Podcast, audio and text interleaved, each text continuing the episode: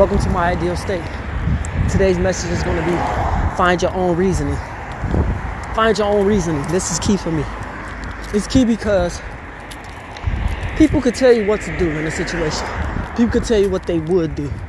People could tell you how to handle situations, but only you know deep down inside the best way to handle a situation. Okay?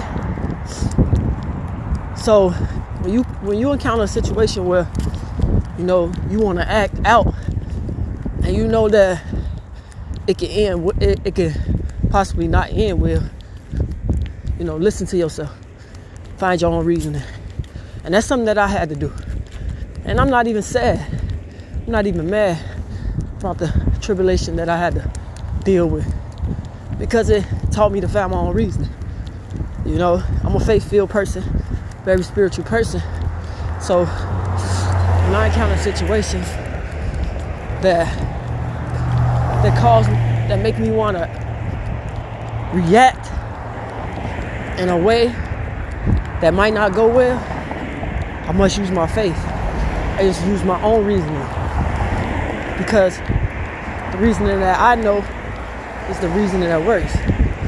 So find your own reasoning to situations, you know, because people base things off of what they've been through, how they grew up, or, you know, their own experiences. So find your own reason to situations before you react and end up in a place that you don't want to be. Let go and let God is how I live. That's my reasoning. That's my reasoning. And if I choose to let go and let God and not act on the situation, it's okay. Because you never know what God is doing behind the scenes. Okay? So that's my reasoning. And it's important for everybody to find their own reasoning to the thing, to the situations. Find your own reasoning. My ideal state.